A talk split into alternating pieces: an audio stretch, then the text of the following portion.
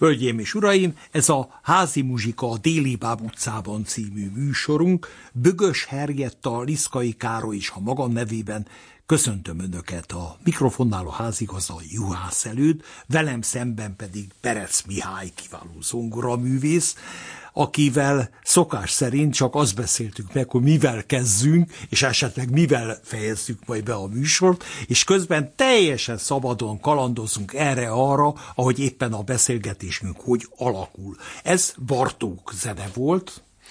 A hat tánc bolgáritmus című sorozatból az első volt. Ezzel fejeződik be ugye a Mikrokozmosz sorozat. Pontosan az egész, tehát ez a hatodik kötetben van, és ez Harriet Cohennak ajánlotta, aki az én volt iskolámnak, alma máteremnek, a londoni Royal Academy-nek volt növendék, és, és később hosszú időn keresztül a professzora is. Ó, hogy kapcsolódnak egymáshoz, ugye? Hát Londonban Bartok kedvelt vendég volt, van egy a South Kensington metroállomáson kívül, ami egy, egy elég gazdag és előkelő hely, ott van egy életnagyságú szobra Bartóknak.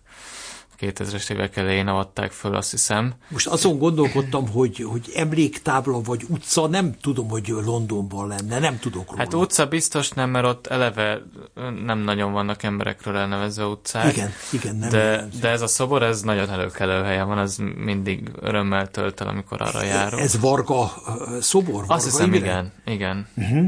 Pont egy Mert olyan jó például Brüsszelben is Brüsszelben ráismerni. Is. Párizsban is.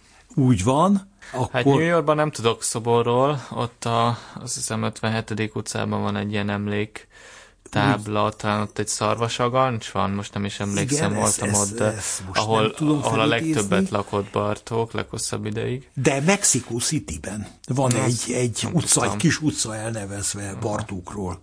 De jó. Meg ugyanez a szobor, amit említettél, ugye a Varga Imre fél, nagyon jó szobor, azt én nagyon szeretem. Az, az abszolút előkelő helyen van sok helyen, hála Istennek. Igen. Én nem ezt a bolgártáncot játszottam annak idején, hanem azt, amelyik tam tam ta tam tam tam ta tam ta ta ta.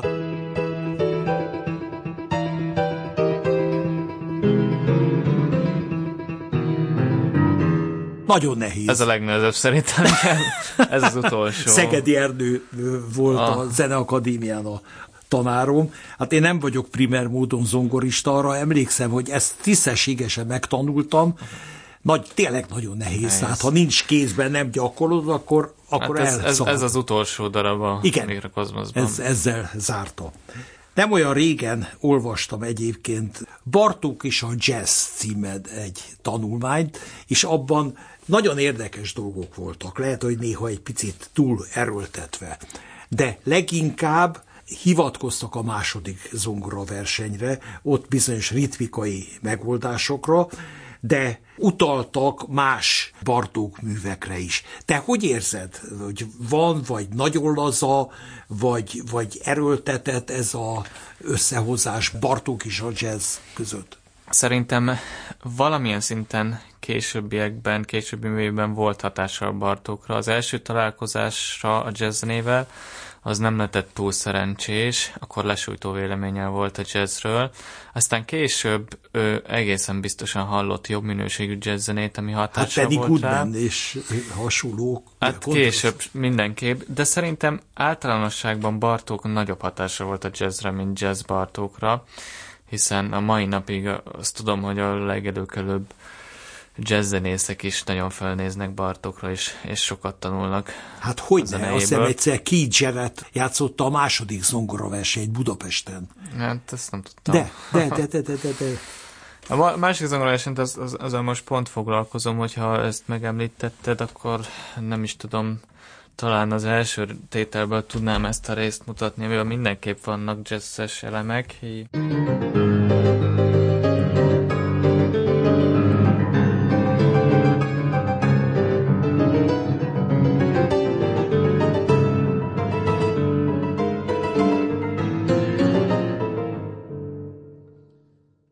a ritmusra gondolsz elsősorban? Mm, a hangzásra is szerintem, de a ritmus az mindenképpen, hiszen az, az egész műnek hihetetlen ritmus képek szólalnak meg, meg öm, egészen elképesztő az összetettsége, nagyon jelentős a timpani szólam is. Azt mondják, hogy nagyon nehéz. Nagyon hogy, nehéz, igen. Hogy hát, még az elsődél is ne, első Bartók zongoraverseny is nehezebb. Az elsőben nekem leginkább az együttjáték a nehéz a zenekarral, hiszen nagyon polifónikus az egész hangszerelés. De azt is játszottad? Játszottam az Igen. elsőt is, és ott talán technikailag nem annyira nehéz, mint a második, de mint említettem, együtt játék szempontjából nagyon nehéz, és megvalósítani minden utasítást, amit beír Bartok a kottába. Tehát sokszor hirtelen jön egy lassítás, utána egy gyorsítás, utána egy teljesen új tempó, aztán visszalassulunk. Például Na, melyik sokat... tételnél jellemző ez hát, a sok beírás, sok utasítás? Hát az egyik legkellemetlenebb rész szerintem nem legkellemetlenebb, de legnehezebb az, a, az az átmenet a második és a harmadik tétel között. Ott az ütők kezdik, hogy elindítják az új tempót, majd bejönnek a bejönnek a harsonák, és utána bejön az angol egy glissandóval, amin együttemben van egy pici lassítás, tehát épp, hogy meg kell egy picit fogni, majd megérkezünk a harmadik tétre, ami hirtelen egy, egy új tempó, és a vonósok bejönnek, hogy egy, egy frissebb, ez, ez nagyon nehéz az, hogy elkapni egy hirtelen lassú vagy gyors együtt. Igen, és ez, hogy az együtt megszólaljon, hát én hallottam a berlini filharmonikusokkal ezt úgy, hogy teljesen össze-vissza volt, sőt voltak helyek az egész zongoraversenyben, ahol fönt állt a veszély, hogy le kell állni, annyira szétment a zenekar. Hoppá. Aztán valahogy sikerült megmenteni, de rengeteg ilyen kis apróság van, és hát nagyon kell ismerni az összes szólomot ahhoz. Úgy gondolom, hogy a zenekari zenészeknek se elég, hogy, hogy a saját szólomukkal abszolút 120%-osan tudják, hanem az egész művel kell nekik magabiztosan megismerkedni az, hogy ez a mű megfelelőképpen megszólaljon. Ehhez képest a második zongora versenyre Bartók úgy, kíván, úgy hivatkozott, hogy ez sokkal könnyebb. Ő is játszott, többször vitte magával. Igen. Na most mindenképpen a 20. század egyik legnehezebb zongora versenyről van szó, tehát a, ez a könnyűség, hát Bartók valamilyen szinten a, a hangvételre is gondolhatod, hiszen az első zongoráson az csúfosan megbukott németországi bemutatón, és nem tudtak az emberek mit kezdeni. Zajos, hangos, nem tudtak belőle kivenni semmit, se nem értettek sajnos ebből a zenéből semmit. A második tételnek, ahogy elindul, valamilyen szinten könnyedebb a hangvétel, tehát maguk a témák, tehát rögtön Már a timpa, most? Most a másodikról. másodikról igen. Rögtön a trombita.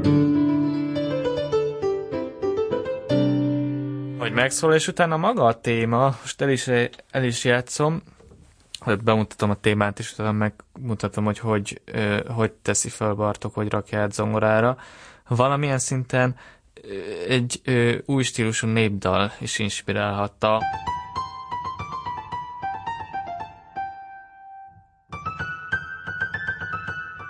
Igen, ez a kvintváltás. Igen.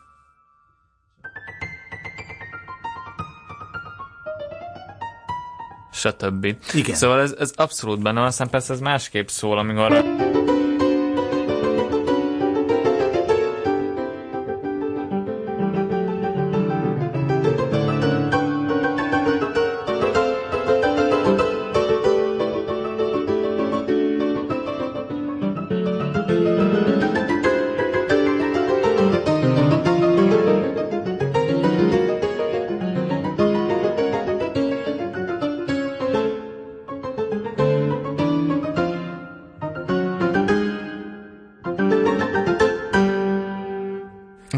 ez az egésznek a karaktere. Tényleg valamivel derűsebb, mint az első zongoraverseny, ez az abszolút a föld mélyéről indul valahol.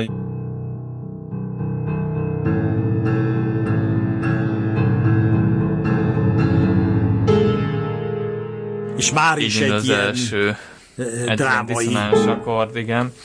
És ott úgy kéri Bartók, hogy amennyiben megoldható, az ütőhangszerek közvetlenül az zongora mögött helyezkedjenek el, hiszen az első zongoraversenyben nagyon nagy szerep jut a teljes ütős karnak, és hogyha ott vannak a zongora mögött, sokkal könnyebb kamara zenélni.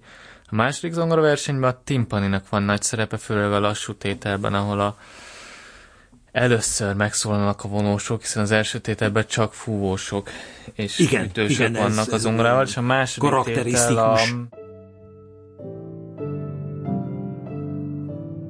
egy ilyen fantasztikus korállal indul, csupa quintből van fölépítve.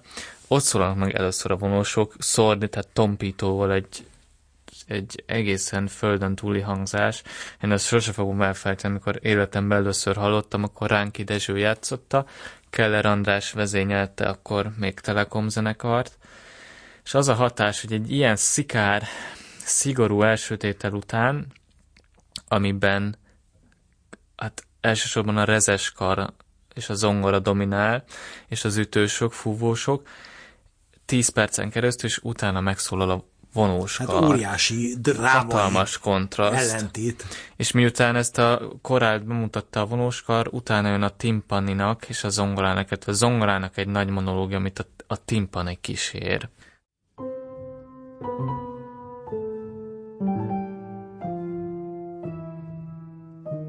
timpany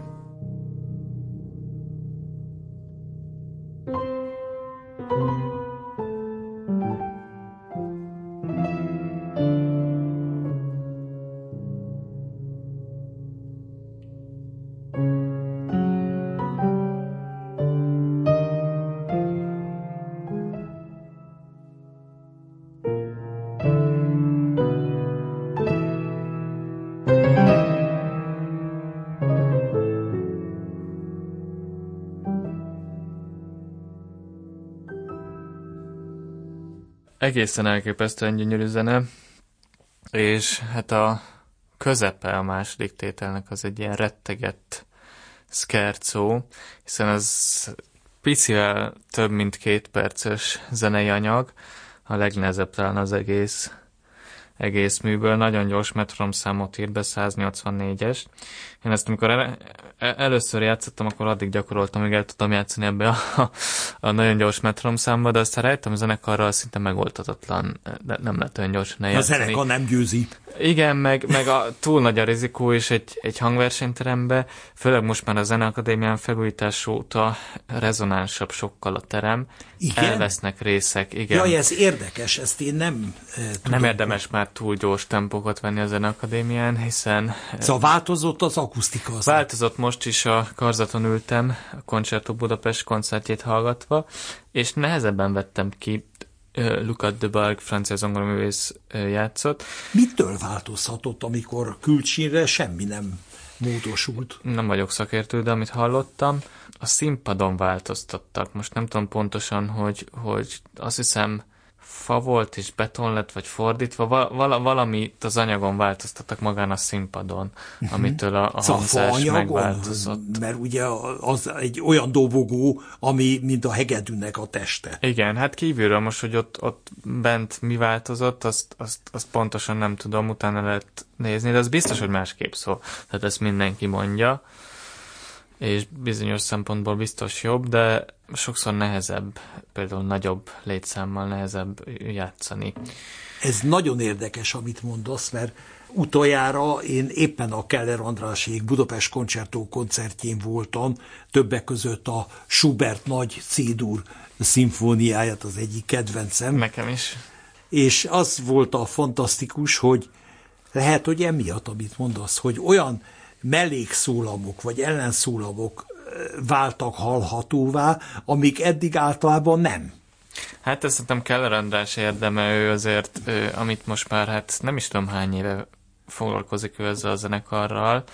Már régóta hallatszik ez a zenekaron, hogy tényleg szerintem egy abszolút nemzetközi porondon méltó egyre jobb, álló, egyre jobb zenekarról van szó, de hát itt, itt én tőlük fantasztikus koncerteket hallottam.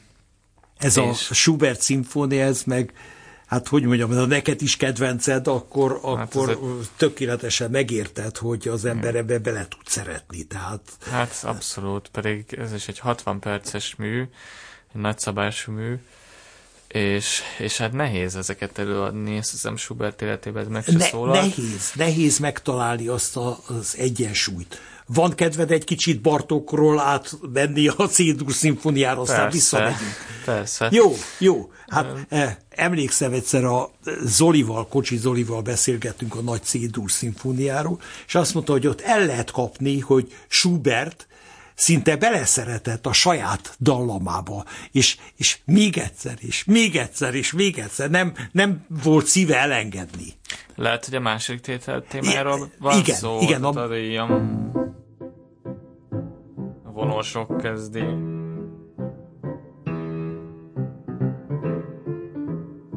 És egy gyönyörű obalszóló Most, igen,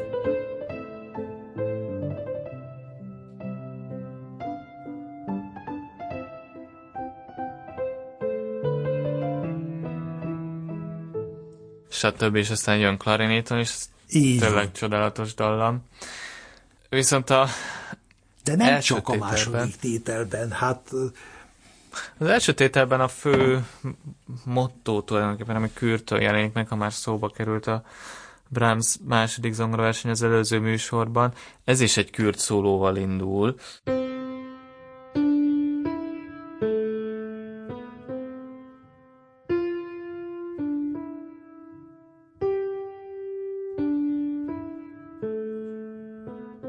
És most lépve,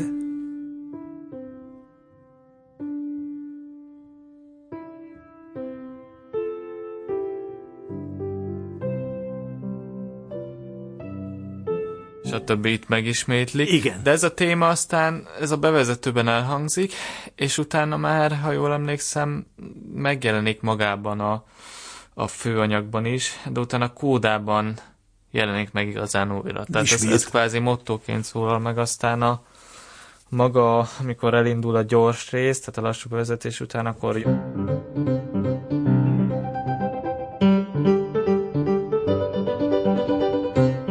Ezen úgy meglepődtem, emlékszem, én ezt a művet nem, nem úgy ismertem meg először, hogy hallottam, hanem a kottája volt meg. Igen, tehát az- viz, vizuális az, élményem az volt. jó egyébként. És nem tudtam mit kezdeni ezzel a témával. Ez mi olyan jó zene?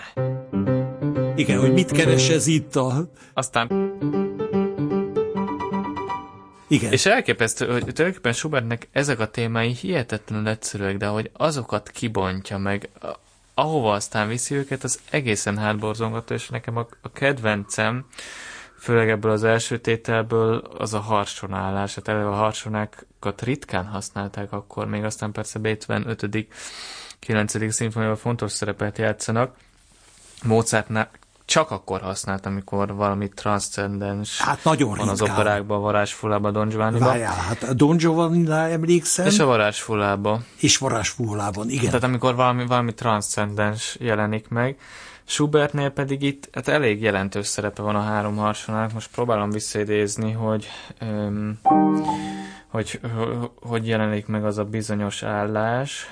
Ö, tü- tü- tü- tü- jött- tü- tü- tü.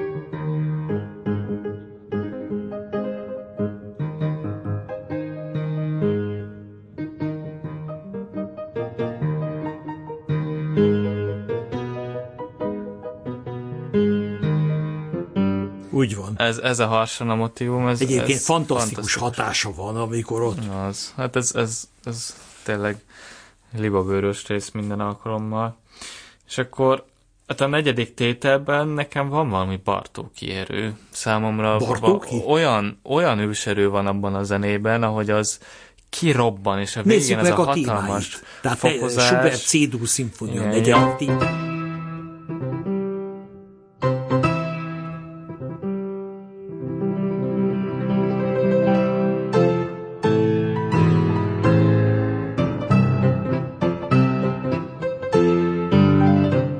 stb. De aztán jön a mellék téma. És jön a mellék téma, ahol, ami elvileg azt hiszem a londoni bemutatón, igen, Londonban röhögörcsöt kaptak a zenészek a bemutatón a hegedűsök. Ezt nem Ettől, tudtam. A pararap oldalakon keresztül ezt kell játszani, és ez elég, kellemetlen a vonósoknak, és szemnevetésbe törtek, nem bírták eljátszani. Ugye ők ezt, a ezt játszák, és közben ez a gyönyörű téma, hogy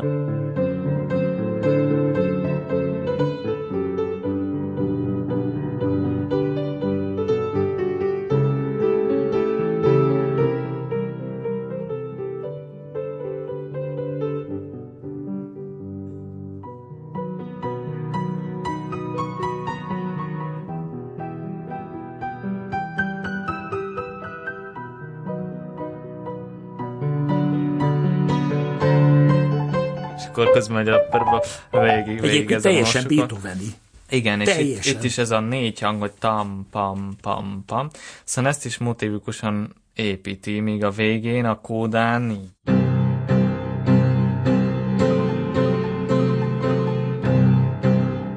Szinte mániákusan ismételgeti, erre is előtte az a fantasztikus fokozás, e, ebbe érzek valami Bartók jősörőt. Igen, olyan, igen tehát, most, hogy mondod, nem jutott volna eszembe. Igen, lehet, hogy merész gondolat, de, de, de, de nem baj, akár nem a kon- hát... koncertóban vannak hasonló fokozások, amikor tényleg az ember valami olyan erő szabadul fel ott az ötödik tételben, és, és ebben a műben is ezt érzem.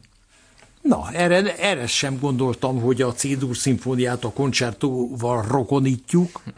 Melyik koncertó részletre gondolsz? A, a zenekari koncertó negyed, ötödik tételére. És akkor utána És akkor a, most jön a... Az a fantasztikus, Igen. fantasztikus fokozás. Ami, ami Bartóknál a, a mandarintól már végig kíséri az Igen. életét, mert nagyon sok helyen a Maradjunk egy picit Schubertnél, mert azt hiszem a minket hallgató hölgyek és urak. Örülnek, hogyha elmerítkezzünk egy kicsit a C-dur szimfónia világában, hát ott a lassú tétel hatása alól nem tudod kivonni magad. Igen, és egy, egy elég hosszú tételről van szó, nem is tudom, mert az egész mű nagyszabású, de ez a, hát a másik tétel az, az különösen szerintem 15 percet nagyon. Sorolja, szóval egy, egy nagyszabás. És azt hiszem azzal kapcsolatban említette Kocsi Zoltán, hogy, hogy lehet érezni, hogy, hogy Schubert mennyire imádta azt a saját témáját. Igen. Nem tudta elengedni. És nagyon nagy szerepe van az oboának. Persze hozzá kell tenni, hogy, hogy a tradíciók sokat változtak, meg tehát a, a tempóval kapcsolatban. Régebbi felvételeknél gyakran halljuk ezt a tételt nagyon lassan. Manapság Mutasd a lassút, tehát, hogy, hogy lehetne?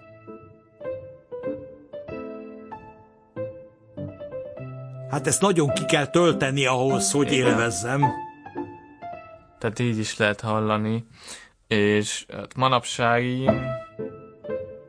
Manapság kicsit ilyen szkercós. Igen, inkább indulósra indulós. kell. És mindjárt elszínezi.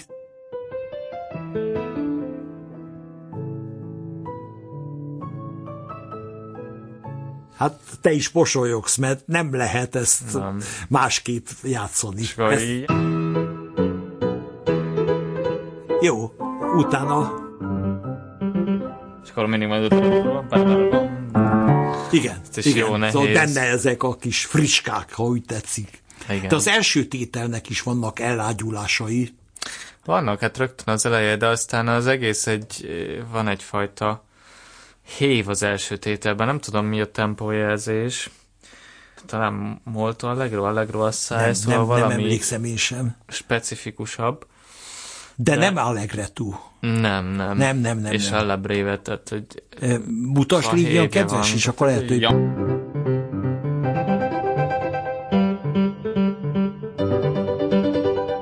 Ez is a film vannak, hogy kürtök ezeket a triolákat játszák. Téma?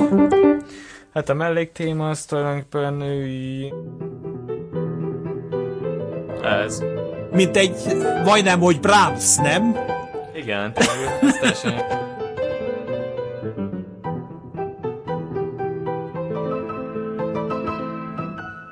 stb. Itt is azon hasonlók, bam, bam, ezt játszák ki. Nagyon, Igen. nagyon a fülemben. Én pont Kocsi Zoltánnal hallottam még, nem sokkal el a halál előtt, és a Concerto Budapesttel szólalt meg ez a mű. Igen, igen, ő ezt, ezt nagyon szerette. volt. Arra gondoltam egyébként, most teljesen véletlen eszembe jutott, hogy azt hiszem a Brahms második szimfóniának a fináliában integet Wagnernek. Uh-huh. Ez a... Igen, de a finálban egy ilyen fokozás van, Igen. Igen? Most csak úgy, úgy beugrott, majd nézd meg, és legközelebb, ha találkozunk, akkor Jó. érdemes Jó, elővenni. Hát úgy emlékszem, hogy a második. Aha. Egyébként egyszer a Brahms négy szimfónián is érdemes végigmennünk, mert az is csoda. Hmm. Én játszottam sokat négykezes változatban, én amikor... Az Lisztféle négykezes? Eredeti, Brahms. Brahms, Brahms eredeti. Mind, minden négy saját szimfóniát átírta négy uh-huh. kézre, és nagyszerűen játszhatóak. És amikor Londonban tanultam, akkor úgy, úgy kerestem pénzt, hogy a karmester órákra jártam be. De jó. Zongorázni, és, és ott ezeket játszottuk négykezesbe. Úgyhogy azokat mind végigjátszottam. Nekem az első és a negyedik volt mindig a kedvencem, de hát a második, harmadik is, is ö, fantasztikus. A negyediknek a kezdetéről taram, papam, Igen. írta Bruno Walter, hogy ott az első két taktusnál minden el, kiderül. Tehát mm. eldől a játék. Igen. Mert ha azt úgy szólaltatnád meg, ahogy le van írva, akkor meghal. Aha. Mutasd légy kedves, mert akkor jobban érzik-e. És még egyszer, mert ahogy rápottyan. Igen. Ez az. De ha ritmusban játszod, ahogy írva van, kész. Igen, meghal hát az agy. Igen, az a icipici kis visszatartás kell hozzá, hogy, hogy a dolog éljen. Igen. És, és, és él, és ott, ott el, eldől. Hát nagy mű. Vissza Bartókhoz, ugye onnan indultunk Igen, a második, a második versenytől. El kell neked mondanom, hogy két fantasztikus tolmácsolásra emlékszem. Az egyik 1956. október 22-e, már bólogatsz, tudod, hogy kire gondolok, Erkel Színház Cifra György szólaltatta meg, és Cifrának ez volt egy olyan igazi visszatérése, és fantasztikusan játszotta. Hmm. Pedig, ha jól tudom, nagyon kevés idő alatt tanulta meg. Tehát valaki Ezt lemondta, erre már nem emlékszem. Azt hiszem, talán Fischer Anni lemondta, vagy valaki, és neki két hét alatt kellett megtanulnia. Vagy valami ilyesmi. Az, az őrület. Igen. És a másik, hát azt ismerjük, a Richter-féle felvétel. Persze. De az is érdekes, mert ez nem volt Richternek igazándiból a világa, és mégis reveláció volt, ahogy játszotta. Hát az egyik felvételt emlékszem, hogy azt, azt nem engedte kiadni, hiszen a pont előbb beszéltem a második tétel közepéről, ami annyira gyors. A végén van egy magas trombita hang, egy C, a, tehát így van még a... És akkor van... És itt van egy, egy ez a C hang trombitán, és ez egy gigszer. A felvétele nem sikerült a trombitásnak, és emiatt nem engedte ezt a pesti Jó. felvételt Richter, hogy kiadják. Hát most már elérhető a YouTube-on. Mert C helyett mást Hát egy Gix valami nem, nem, nem sikerült az rombításnak. Értem. De hát előfordul az ilyen. Hát persze, hogy előfordul. És az egy, egy különösen kényes hely, hiszen szünet után egyszer csak értem semmiből egy magas hang. Igen. Úgyhogy ezt tudom, hogy, nagyon hirtelen kényes. neki készülés nélkül. Neki. Igen, igen.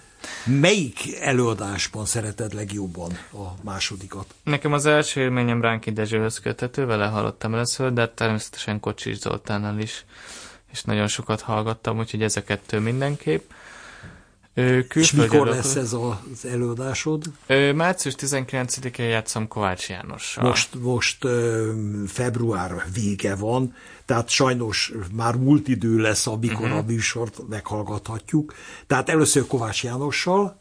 Igen, vele fogom játszani, mert játszottam egyszer Keller Andrással, most öm, hát nagy öröm, hogy Kovács Jánossal is uh-huh. eljátszottam. Azt mondta, hogy ő csak egyszer vezényelte régen a művet, hogy ő is ö, nagyon várja és két zongorával készülünk rá.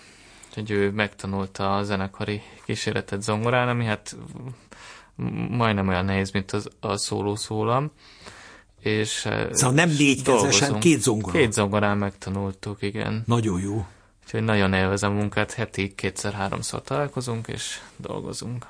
De ez tetszik a, a csúnya szóval a hozzáállás is tetszik meg. Hát, hát a Kovács János is ugye több évtizede ott van a csúcson, mindent tud, én nagyon kedvelem az ő zeneiségét, hát, tehát Persze. egész, egész fantasztikus. Nem véletlen, hogy ugye Kocsis rábízta a nemzeti filharmonikusokat sok alkalommal. Sokszor, hát amikor volt a kocsisnak ez az aorta repedése, akkor is a kékszakálló vezényelt, emlékszem, ő ugrott be, de amikor Kocsi Zoltán meghalt egyébként, akkor is ő igen. ő volt turnén, azt hiszem Shanghai-ban. Az igen, igen, Kínában voltak. És, és most nem emlékszem pontosan a zenekar muzsikusai mesélték, hogy talán mandarin Épp a mandarin te jobban tudod végén a tartottak, amikor meghalt. Hogy, hogy Zoltán, egészen fantasztikus, hogy amikor a zenében a mandarin meghal, az volt az, amikor a Zoli Budapesten meghal. Igen. Tehát, hogy ezek, ezek fantasztikus dolgok. Ezek Igen. hihetetlen. És meg kell neked mondanom, hogy Zoli jelenléte, művészete nagyon hiányzik. Nagyon. Nagyon. Hát szerencsére sok felvétele ránk maradt, én hát nagyon mindig is fontosak voltak, legfontosabbak voltak valahol az ő felvételei, az ő felvételei miatt szerettem meg az zongorát is. De hát vele te legelőször a Ravel zongora versenyt játszott, azt hiszem 15 vagy 16 éves Igen. voltál? Igen. Mutatnál verseny. egy picit a Ravel zongora Persze. versenyből, mert azt, azt mindannyian szeretjük. Igen.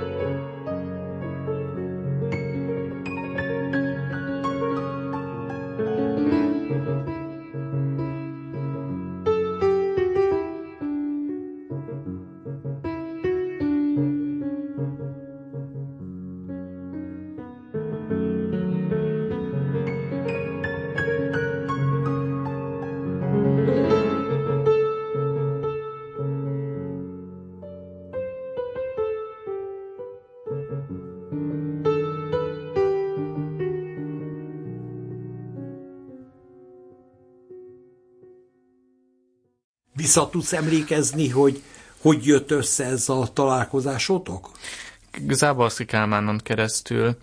Tehát én a, az István zeneiskolába hegedültem, és Hegedültél? Én hegedültem nagyon sokáig, tíz évig. Most is tudnál? Hát, nem jól, de valamennyire igen. És Kocsi Zoltán az Zuglói Fil, akkor Zuglói Filharmóniával próbált, és Kálmán bácsi gondolt egyet, hogy Záborszki neki. Kálmán? Igen. És akkor játszottam neki egy Haydn szonátát, és utána többször játsz, játszottam neki. Miket játszottatok egy... Erre emlékszem a műpában. Szóval ez volt a Hát együtt ezt játszottuk, tehát először játszottuk a Zuglói Filharmoniával, aztán később Melyiket? ezt játszottuk először a Zuglói Filharmoniával, utána játszottuk a Nemzeti Filharmonikusokkal is. Más nem játszottunk együtt, de sok zongorórám volt vele tehát utána ö, többször meghallgatott. Visszaemlékszel és... a művekre, hogy miket játszottál neki? Hát játszottam, az első az Haydn szonáta volt, emlékszem, ez a... Ez az a szonáta volt, Gédur, de játszottam neki Bach francia szvitet, akkor... Mutasd, légy szíves, ő... hogy emlékezzünk rá. Az Édur francia szvitet, az biztos játszottam neki, ezt a... Hát az Haydn szonátát erre nagyon emlékszem, hogy ezt is játszottam neki. Ő Persze, nagyon szerette Haydn. Nagyon. Igen. Sok Bartokot játszottam neki, bolgáritmusokat, osztinátort. Ezek ilyen informális órák voltak, ugye? Igen, abszolút. De volt, hogy két és fél óra. emlékszem. Bartok szonátát később, amikor idősebb voltam, azt is átvettem vele. Talán az volt az utolsó. Igen, hát akiben ő fantáziát látott, ott abban a pillanatban felkarolta. És, hát és... sokat mesélt, igen, és emlékszem vicces volt, mert általában műpárba mentem, és ott a próbateremben mindig előbb oda mentem picit bemelegíteni, gyakorolni, de azt már hallottam, mert be volt mikrofonozva, és akkor följött, hogy na, még el akarom játszani, vagy pedig már mondhatja, hogy mit gondol az alapján, amit akkor annak nem örültem, hogy hallotta, hogy És akkor gyakorlok. mondta. nem, aztán eljátszottam. De az emlékszem, hát, hát még kicsi voltam nagyon, és um, Hát, hogyne. De nem ö, féltél tőle, tehát nem. nem, de nagyon tiszteltem, és um, akkor még volt bennem, hát hát ha most is van, de, de az egy gyerekként valahol közvetlen lepek vagyunk, szerintem, és ő ezt úgy gondolom, hogy értékelte. Mennyire vagy drukkos? Ö, mindig izgulok, ami szerintem jó, tehát az, az fontos, hogy, picit, hogy igen. a, a színpadon másképp érezzük magunkat, hiszen ez egy, ez egy ö, De kiváltság. csak rövid ideig gondolom. Hát igen, de, de szóval más, más állapotban vagyunk, és hát nagy felelősség ezeket a műveket előadni, főleg azokat a műveket, amik különösen közel állnak hozzám, azokat mindig nehezebb, mert az ember magának szeretne, és a, a műnek, a zeneszerzőnek megfelelni, olyankor nagy a nyomás. Uh-huh. De ez a feladatunk, hogy ezzel megbirkózzunk. Tehát ez olyan izgulás, ami nem fékez, nem bénít meg, nem. inkább Igen. Hát animál. hozzáad, igen. Aztán valamikor az ember elveszti a fejét, de mm, szerintem része a Jó, hát az emberek vagyunk. biznisznek, igen. Egyébként Zoli is izgult egy kicsit, csak azt nem nagyon szokta volt bevallani. Hát szerintem mindenki izgulja, nincs aki nem Hát izgul. a, a, én inkább már minősíteném, hogy akinek nem izzad a tenyere egy produkció előtt, ott, ott baj van. Tehát ha nincs az a, az a plusz, ha nem érzed, akkor Az rossz. az rossz. Az rossz. És e, Zolinál az volt a fantasztikus, hát én e, tőle, ha úgy tetszik, tanultam, vagy sajátítottam el ezt a fajta zenei beszélgetést is. Mert ő is egyik pillanatra a másikra villódzott, és nagyon kellett utána úszni, kapaszkodni, hogy Jézusom egyik pillanatban a Hámor szonátát említi, utána, utána mit tudom én, Vivaldit, és, és olyan példákat mutat, az egész zenei irodalom ott volt a Hát hallottalak benneteket, még nagyon pici voltam egy, azt se tudom, hogy hol, Hát valami ugyanilyen jellegű udvarban. beszélgetések voltak. De akkor szerintem tíz éves se lehettem. Akkor láttam őt először, és akkor, akkor te beszélgettél vele, meg hát persze a könyveiteket is Hát a, olvast. a leg, egyik legemlékezetesebb műsorkezdés az volt, hogy ugye Zoli saját magáról, a családról nem nagyon szokott, nagyon ritkán. És jött ide a katolikus rádió ehhez a zongorához. Akkor még rosszabb állapotban volt a zongora. Mondta, hogy Chopin nem játszom. és eh, mondom, hogy Zoli, mit szólnál ahhoz, hogyha az őseidről, a felmenőkről beszélgetnék, mert azokról, vagy papát, mamát ismertem, de távolabb nem. Az jó, jó, jó, jó. Leült a zongorához, rátívett a keze a billentyűkre, véletlenül úgy, hogy valamilyen szignál jött ki, valamilyen rádió szignál. És erre odafordul hozzá, hogy előd visszalnál, hogyha a szignálokról beszélgetnénk.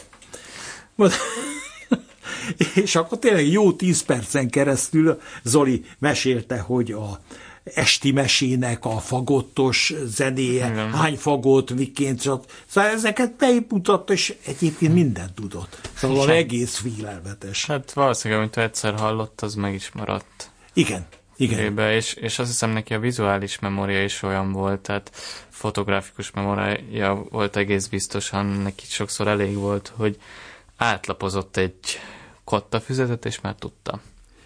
Nem kellett az, hogy leüljön és megnézze. Hát azért rád is ragadnak a művek, hála Istennek.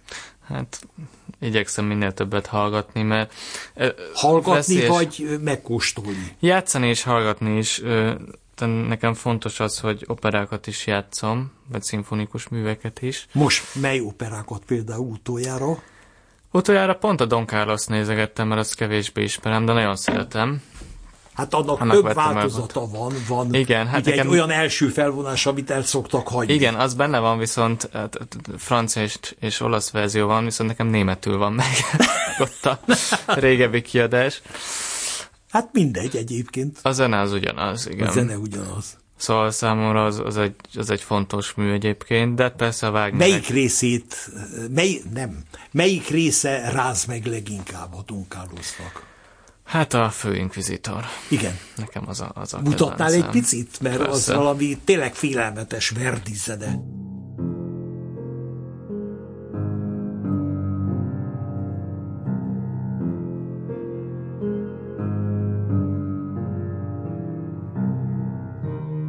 kontrafagott és nagybőgő, egészen különös hangzás. Tehát Verdi ezt is tudta. Két Szóval basszus. Ugye? A, Hogy, és, és közben a két nagy ember igen. gyúrja egymást. politika és a vallás. Így a- van. Meg, meg fantasztikus hatásos a szabadság kettős.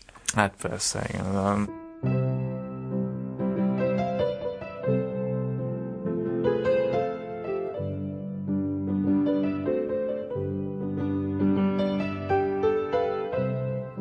És hát pláne, ha mit tudom én, Domingo meg a Sheryl Moons énekli, és ezt, de még magyarul is, még a szövegre is emlékszem a végén. Ezt a golyót nekem szánták. Ugye? amikor meghal a Igen, póza. igen. igen. Ez félelmetes. Szóval én Verdit nagyon nagyra tartom, és Stravinsky mondta Verdiről egyébként, hogy nincs még egy zeneszerző, aki életében ennyit fejlődött volna zeneileg, mint Verdi. Ezt nem ismertem, de jó. Hogyha az opera, mondjuk a legismertebb, legkorábbi operája a Nabucco, hogyha azt összehasonlítjuk az Otellóval és Falstaffal, hihetetlen, hogy mennyivel modernebb zene. Tehát egy, egy, egy hosszú életű zeneszerzőről van szó, de tényleg, hogy ekkora változás egy zeneszerzőn belül. Egyébként pont Stravinsky-nak is, azért ő is egy hosszú életű zeneszerző, neki is, hogyha a korábbi romantikus műveit összehasonlítjuk mondjuk a, a Requiemmel, ami egy, egy, egy, egy teljesen ö, absztrakt mű valahol, hát mintha nem is egy ember írta volna. Persze, de, de Stravinsky becsapós, mert ő szerette meghökkenteni a, az embereket, és nyilatkozott olyat, hogy, hogy ezentúl csak fagottra írok. Tényleg. Nem nagyon volt nagy véleménnyel más zeneszerzőkről. Most ebből nem szeretnék idézni. Kortárs zeneszerzőkről, nem? Mert azért Igen. Rég, régi zeneszerzőket nagyon igen, tisztelte. igen, igen, igen, meg nyilatkozott ő ilyen esztétikai témákban is, hogy a zene nem fejez ki semmit, és akkor eljött Budapestre, és mit vezényelt? Többek között a Zsoltár szimfóniát. Alig tudták felkísérni a dobogóra a 80 nem tudom hány éves mestert, és olyan romantikusan vezényelte, hogy sírni kellett.